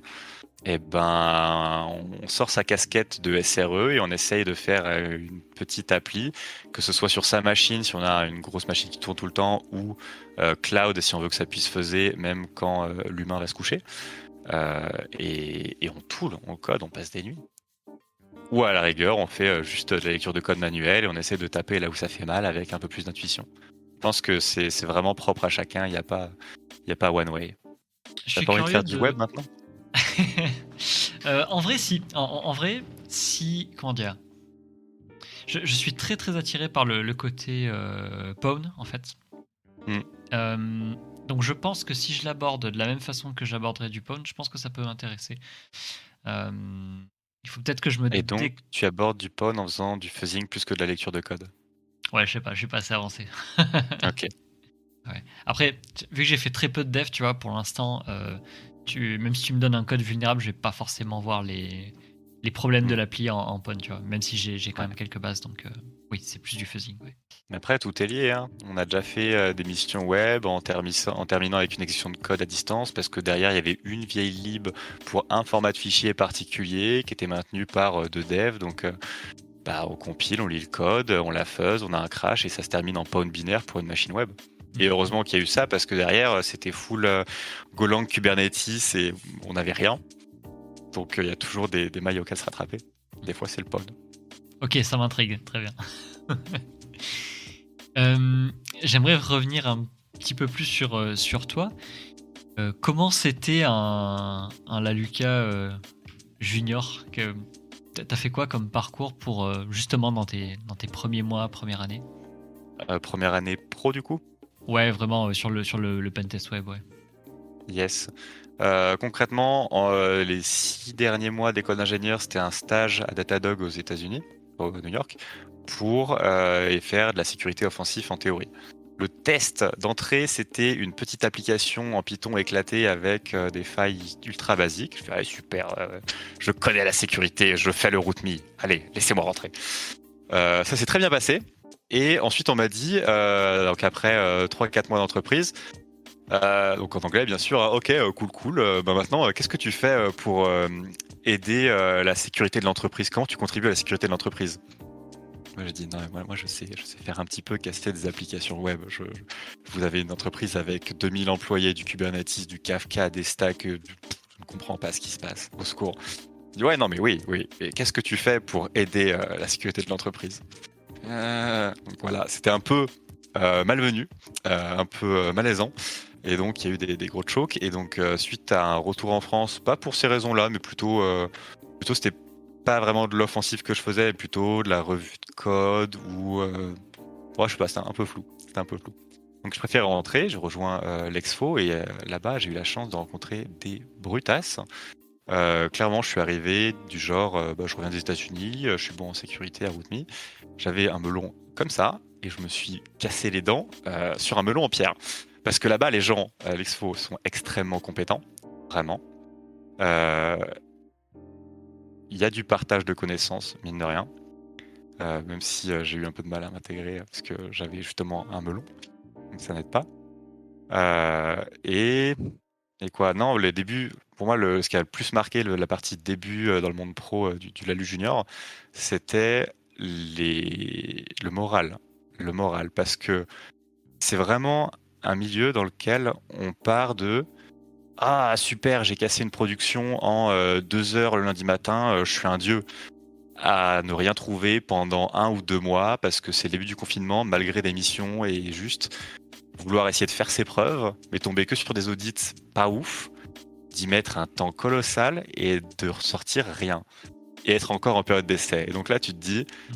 putain, euh, est-ce que c'est ma place? Est-ce que j'ai quelque chose à faire ici? Bah, bof. Et vraiment, euh, pendant même une fois la période d'essai est passée, euh, il y a quand même eu beaucoup de, temps de ah je suis trop fort, ah je suis qu'une merde. Et ça, je pense que c'est assez dur d'y couper quand on est en début de carrière dans un dans un milieu qui nous force à ce point-là à, être en confrontation avec des gens meilleurs que nous, en attaque comme en défense. Et mmh. ça, se pique. Ça pique. T'as dit quelque chose qui m'a étonné un peu et, ça a tiqué aussi sur le chat. Euh, la Lucas avec un melon. Je t'avoue que j'ai du, du, mal à, à, à imaginer. T'as pas l'air euh, capable de eh prendre le ben, melon, tu vois. C'est chouette. Non, non, euh, si. c'est pas moi d'en juger non plus, mais je pense que ça, ça a dû se ressentir, se ressentir une époque parce que je m'étais euh, pas mal euh, pas mal cassé euh, sur RouteMe, donc j'avais fait ça. Plus tard, il y a eu un, pétage de RouteMe, mais ça c'est quand même nettement plus tard. je sais pas, quand tu revendiques des choses, hmm. comment dire, c'est un peu. J'étais parti principe, parce que depuis tout petit, enfin depuis tout petit. Ok, très longtemps, dans le début de la Sécu, je voyais euh, les gens du top route comme euh, des dieux, parce que je savais rien faire. Tu vois des gens qui ont 8 9 000 points, et toi, t'es bloqué avec ton pauvre 400, et tu te dis, euh, mais bon, c'est un peu naïf, c'est un peu jeune. Et, et quand t'arrives parmi ces gens-là, et que t'as mis, je sais pas, un an, deux ans, le temps qu'il faut, tu dis, bon, eh, en vrai, eh, je suis un boss. Et puis ensuite, t'arrives dans la vraie vie et tu fais, eh, eh, rendez-moi mes dents, au secours, ça pique. Donc non, non, il y a clairement eu un, début euh, où tu passes du, gros poisson dans une petite bassine à petit poisson dans une grande bassine. Est-ce que déjà tu saurais dire à partir de quand est-ce que tu qualifies quelqu'un, euh, enfin à partir de quel, moment en fait on n'est plus junior et on passe euh, dans le côté un petit peu plus confirmé? Et question fusionnée, qu'est-ce que ça serait pour toi un junior parfait, en fin de parcours junior, qu'est-ce que ça serait le, junior parfait en termes de compétences et de, personnalité Le junior parfait, qu'est-ce que c'est? Le junior parfait, c'est quelqu'un qui est curieux, qui va apprendre, qui, n'a pas un melon euh, comme j'ai pu avoir du coup. Euh, quelqu'un qui, euh, ouais, non, qui est, qui j'ai envie de dire, je mettrais plus d'importance sur le côté humain que sur le côté tech. je dans, dans les potes des gens qui sont pas forcément ultra pertinents en tech, mais à côté de ça, c'est tellement un bonheur de bosser avec eux que bah, être le senior, c'est ok. C'est juste, bah bien, on va, on va faire un bout de chemin ensemble et puis on va faire des trucs sympas. Et tant que l'autre est là, qui prend des notes, qui essaye d'apprendre et qui se dit pas juste, ah bah c'est cool, je suis avec un senior, j'ai regardé comment il fait et euh, en le regardant assez, ça va rentrer. Non, ça marche pas. Mais tu vois, que l'autre est motivé, qu'il il essaie de pratiquer voire même le must, euh, c'est euh, la mission est terminée et tu rentres chez toi et tu une heure plus tard tu reçois une question qui dit quand tu faisais ça là c'est quoi le truc que tu faisais? Parce que j'essaie de reproduire chez moi et ça marche pas. Tu reçois ça, tu te dis mec, je vais t'aider. Attends, je t'appelle.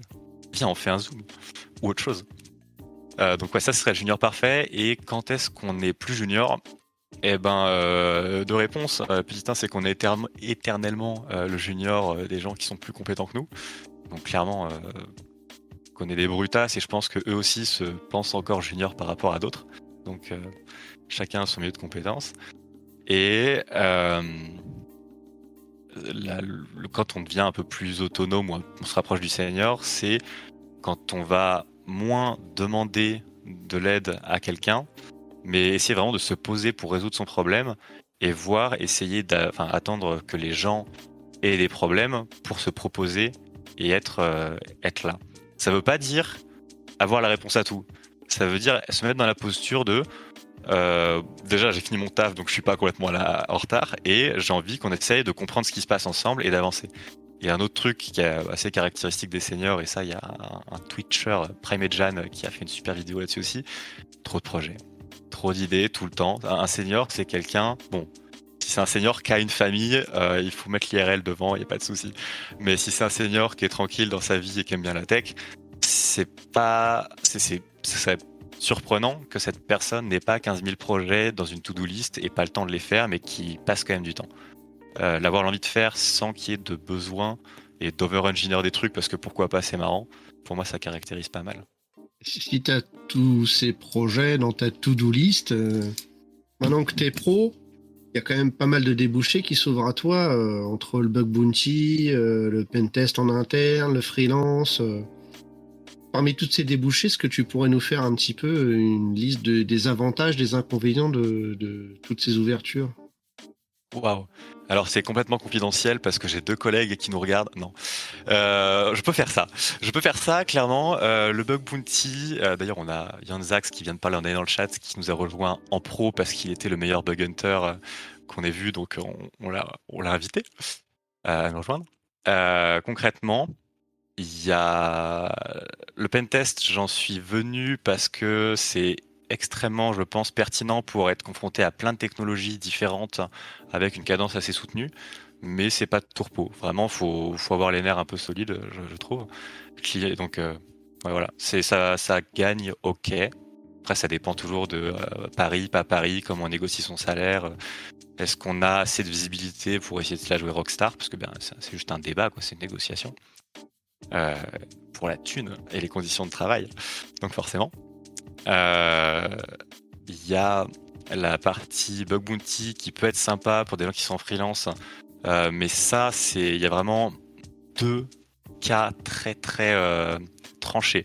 C'est soit quelqu'un qui est ultra bon en manuel et qui va trouver des bugs que personne d'autre ne trouve, soit quelqu'un qui est extrêmement pertinent en automatisation et qui a une automatisation du futur qui fait que même vous, moi, si on veut s'y mettre maintenant, même moi qui aime beaucoup coder, je pense que mon, mon automatisation serait pas assez pertinente pour arriver à, la rendre rentable.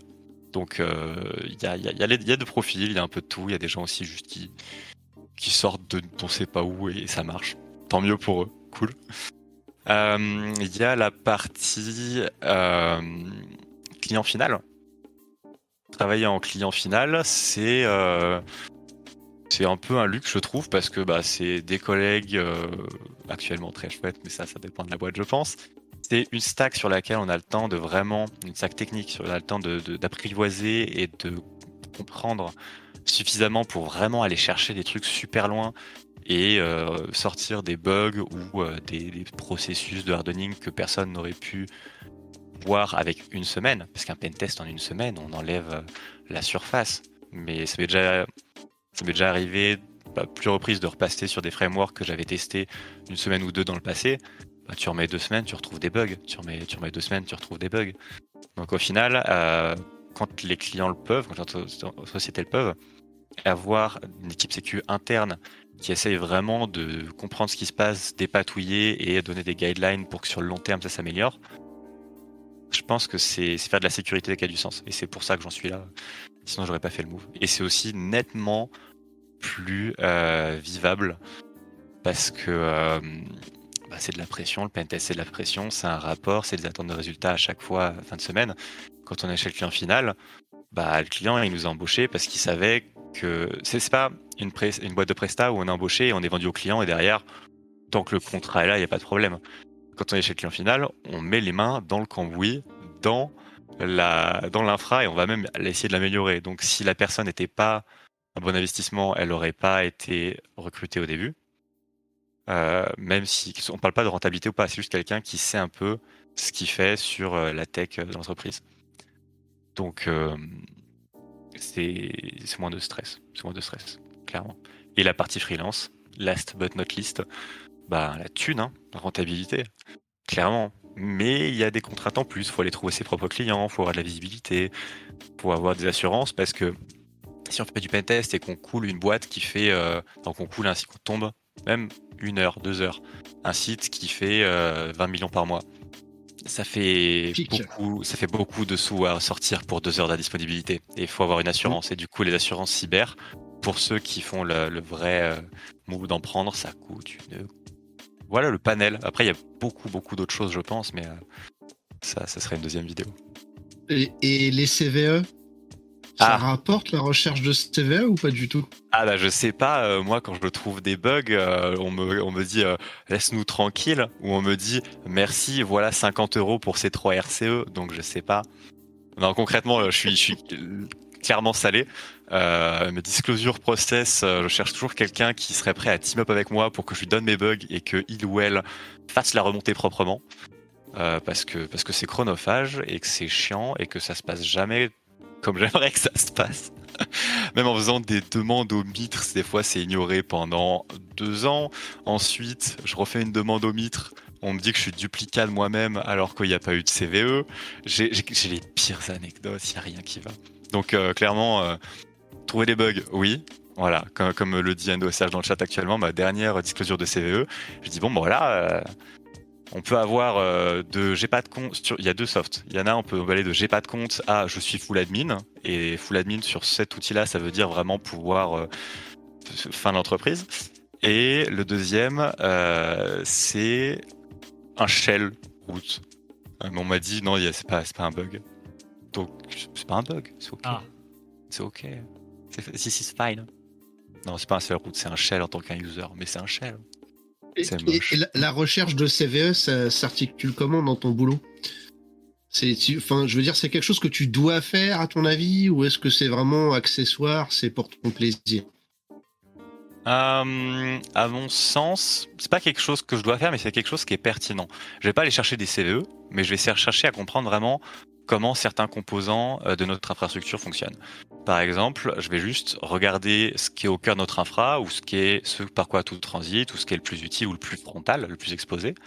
Et l'idée, ça va pas être de dire je veux un bug ou je veux une CVE. L'idée, c'est je veux faire un setup, faire un lab, voir à quel point c'est pertinent, fiable, sécurisé ou daubé euh, le cas échéant. Et si c'est, peu importe la conclusion, si c'est quelque chose qui est sécurisé, on, a, on, est rentable sur mon temps à moi. On sait que c'est béton, qu'on peut s'investir dessus, que c'est euh, viable long terme. Si c'est daubé, on sait qu'on le dégage. Si c'est entre deux, ben, qu'il y ait eu un bug ou pas, qu'il y ait eu des CVE ou pas, s'il y a des suspicions de j'ai pas pu creuser assez, mais je sens que ça sent un petit peu euh, la faille de ce côté-là, ben, on va sortir des best practices pour essayer de redonner et que, bug ou pas, ce soit pas atteignable. Donc euh, c'est, je pense vraiment que outre la recherche de CVE et de bugs, la partie trouver euh, qu'est-ce qui peut aller bien ou mal, capitaliser sur ce qui va bien et redonner ce qui va mal avant que ça se passe mal, je pense que ça se défend. Et c'est sympa à faire.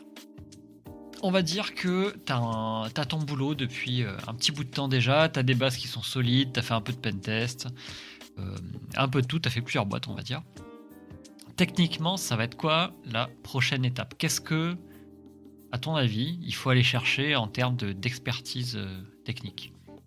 Euh, Il y a la partie, euh, il y, a deux choix, suite enfin trois choix suite à ça. C'est soit j'aime bien le client final chez qui je suis, donc j'irai, je me pose pas de questions et c'est pépouze, tranquille.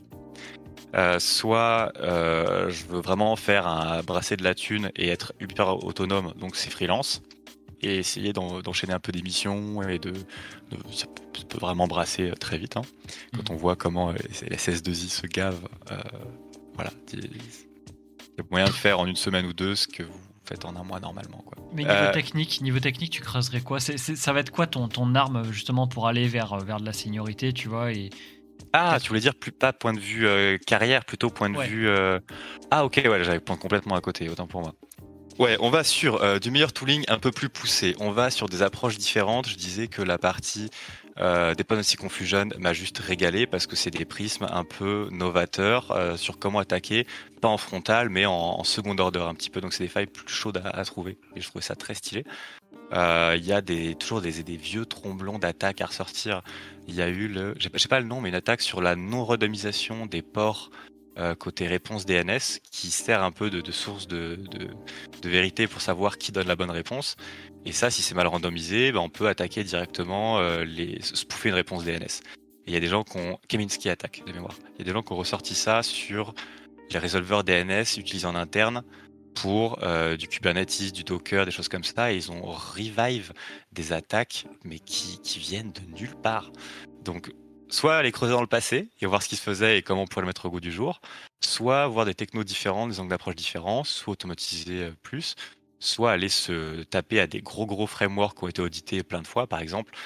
C'est quand même super sympa d'avoir une petite faille dans un euh, WordPress, Joomla ou autre. Ça reste du PHP. Il y a toujours moyen. Pour quelqu'un qui se donne le temps, il y a toujours moyen. Et, euh, sinon, quoi d'autre essayer ouais, de, gagner un peu plus en automatisation qu'il y a tellement de steps manuels que je fais qu'il y en aura toujours hein, parce qu'il faut euh, fine tune à chaque fois mais je pense qu'il y aurait moyen d'avoir un système un peu plus holistique un peu plus, plus sympa. Sans forcément parler uniquement de la partie technique, mmh. aujourd'hui, un, un, bon pro de la sécurité, pour toi, qu'est-ce qu'il va y avoir comme compétence en plus de la technique? Qu'est-ce qu'il va y avoir en plus? Euh, en, gros, est-ce qu'on va euh, prioriser, on va dire, euh, pour une embauche ou, dans une équipe comme disait Shutdown, un, ayatollah de la sécu qui parle à personne. Est-ce qu'on a besoin de vraiment de personnes qui communiquent bien ou, des personnes très expertes sur un sujet ou alors des gens qui sont bons un peu partout? Est-ce qu'il y a des comment dire des profils, tu vois, comme ça qui sont cherchés ou est-ce que au final, c'est un peu un puzzle que, l'entreprise va jouer? Euh, ça dépend de pour quel rôle, ça dépend de pour quelle entreprise. Euh, là, je vois Yann Zax qui a tout dit clairement en premier. Euh, il faut que ce soit, si c'est quelqu'un qui veut améliorer la sécurité de son entreprise, avoir le rôle du flic qui dit c'est bien, c'est pas bien, ça marchera pas. La personne va se faire ghoster, vivre sa pire vie et se faire virer au bout de quelques temps parce que ça s'intégrera pas avec les équipes. Donc il faut avoir un côté un peu euh, bienveillant. Euh, faut avoir un côté un peu pointilleux parce que si on est bienveillant, bah, l'autre dit ouais je vais le faire et au final c'est pas fait et donc si t'es pas là à, fact-checker, à vérifier, ben ça marchera pas. Euh, le côté pro, il y a une autre phrase que j'aime beaucoup et qui, est toujours présente, c'est on peut, enfin, one can trust and fact-check. C'est ok de faire confiance aux gens, c'est pas parce que je ne fais pas confiance à quelqu'un que je vais pas avoir besoin de fact-checker ce qui s'est dit. Le nombre de fois où moi je vais, enfin, dire, j'ai fait des, des, pen tests, un certain nombre, et euh, ça m'est déjà arrivé qu'on me dise, t'as fait ça, et j'ai dit oui. J'ai dit, t'as fait ça, t'es sûr? J'ai dit oui, j'ai fait, j'ai passé du temps dessus, j'ai testé cette faille-là sur tel endpoint avec tel paramètre, je suis sûr qu'il n'y en a pas. Et le pentester qui dit bah c'est con parce que moi j'ai l'exploit et il marche. Euh, et tu te sens con. Mais en fait c'est pas parce qu'on est persuadé de quelque chose que c'est vrai. Et donc c'est pour ça que le rôle euh, de, la, de la team sécu, c'est d'aller fact-check tout ce qu'on pense, tout ce qu'on prend pour acquis. Euh, tiens, ça, oh, mais ça c'est pas exposé, euh, on peut faire ce qu'on veut, c'est pas exposé sur Internet. Bon, bah, on se met en dehors du VPN, on fait un curl. Ah, ah si, c'était exposé. Et tout le monde pensait que c'était pas exposé et on fait avancer les choses. Donc, ouais, j'essaie de réfléchir un peu à ce qui pourrait compter, mais faut, faut que ce soit quelqu'un Ouais, ça, ça, non, ça va vraiment trop dépendre du rôle que la personne dans l'équipe. On n'attend pas les mêmes choses d'un manager, d'un team leader, d'un sapeur-pompier euh, de, la cyber ou de la tech qui va juste intervenir à chaque incident. Pour terminer, on pourrait parler un petit peu des, CVE, parce qu'a priori, tu as quand même pas mal creusé cette, cette section-là. de CVE, hein. j'ai pas mal de bugs trouvés, mais en CVE, j'ai que dalle. Ça prend, je, prend du temps. C'est une déformation parce qu'en fait, j'ai vu tes, présentations où tu faisais les, 1000 CVE en. RCE, RCE. RCE. Ah, RCE, 1001 RCE. Les Pas 1001 CVE. Moi, j'ai besoin d'avoir 3, 4 peut-être. Très bien. Sur euh, beaucoup de bugs.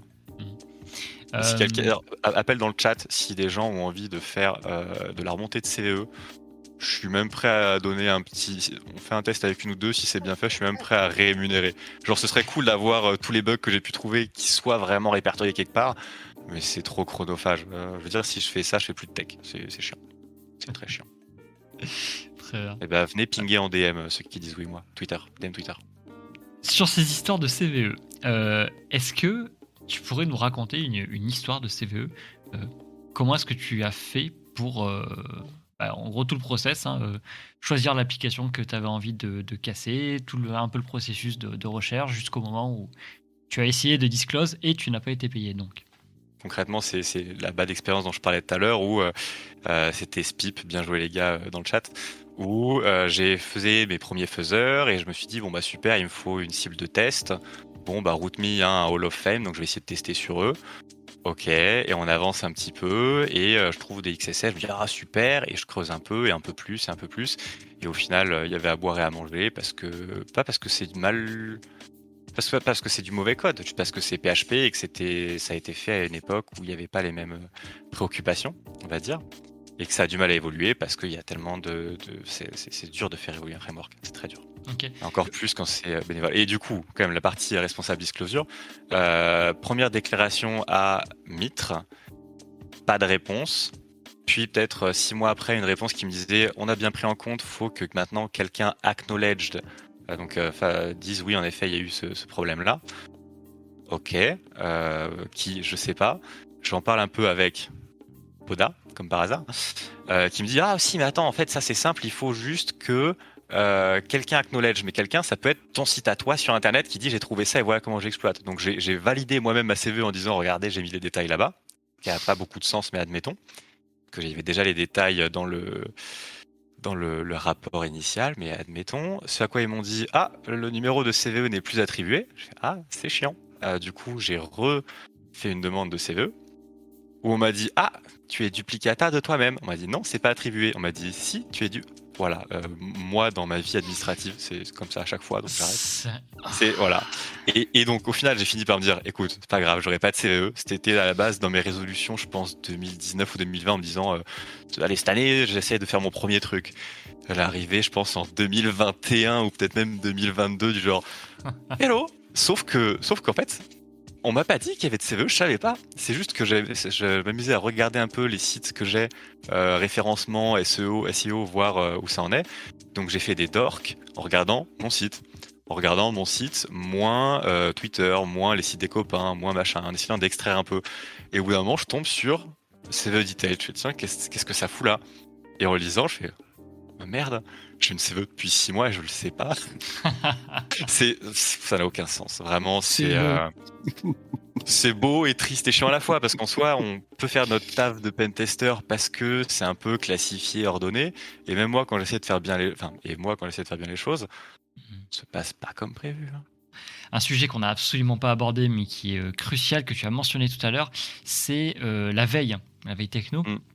Comment est-ce que tu t'y prends et en tant que professionnel de, la sécurité web, qu'est-ce que tu nous recommandes comme site ou choses à suivre et, euh, niveau outils? Il y en a beaucoup trop. Euh, ça, se fait avec le temps, hein, bien sûr. Je pense que j'ai une liste de 3000 favoris dans mon navigateur, et heureusement que c'est synchronisé pour savoir euh, quels sont les, sites, les outils, les technos, les guides, les bouts d'informations à, différents endroits. Je m'étais posé la question d'open sourcer ça à l'occasion. Pas forcément, de toute façon, les liens morts, les liens meurent, j'ai pas mis ça dans web archives, c'est pas, c'est structuré ghetto un peu, mais ça, ça pourrait. Mais ça ferait One More euh, Book Actrix, donc pas sûr que ça ait de la valeur. Euh, pour structurer veille techno, j'aurais tendance à dire que suivre des gens ultra passionnés sur Twitter et demander aux gens qui suivent, enfin, en, prendre deux trois que vous aimez bien, regardez qui suivent et essayer de faire le tri et faire comme ça tisser sa toile et voir un peu ce qui se passe. Après, il y a, pas mal de, grands noms qui vraiment valent, la peine, mais euh, il y a la commune française, il y a la commune anglaise, ça fait déjà beaucoup. Après, y a, on n'a pas forcément les mêmes frameworks suivant les pays. Moi, je m'étais amusé à aller choper des, chercheurs. Euh, c'était quoi? C'était chinois et pas coréen, vietnamien. Chinois et vietnamien, et il y a des dingueries, euh, il des dingueries qui sont écrites et qui sont ni indexées ni accessibles avec nos mots clés. Donc ça vaut le coup des fois d'essayer de traduire euh, dans une langue particulière parce qu'ils ont beaucoup de framework là-bas et d'aller chercher avec les mots-clés en euh, thaïlandais pour avoir les bons sites, les bonnes docs et ensuite faire la traduction de l'article dans la langue euh, anglaise parce que c'est le mieux géré. Genre il y, a vraiment de tout. veille techno, oui, il faut en faire. Je pense que une demi-heure, une heure par jour, c'est pas déconnant. De, juste lecture, hein, je parle pas de pas de poker les outils, ça c'est autre chose et c'est nettement plus chronophage, mais je pense que c'est nécessaire. Enfin non, c'est nécessaire et je pense qu'il n'y a pas de, one way euh, facile en disant juste bah, prenez cette liste et suivez ces gens et ça va bien se passer. Hmm.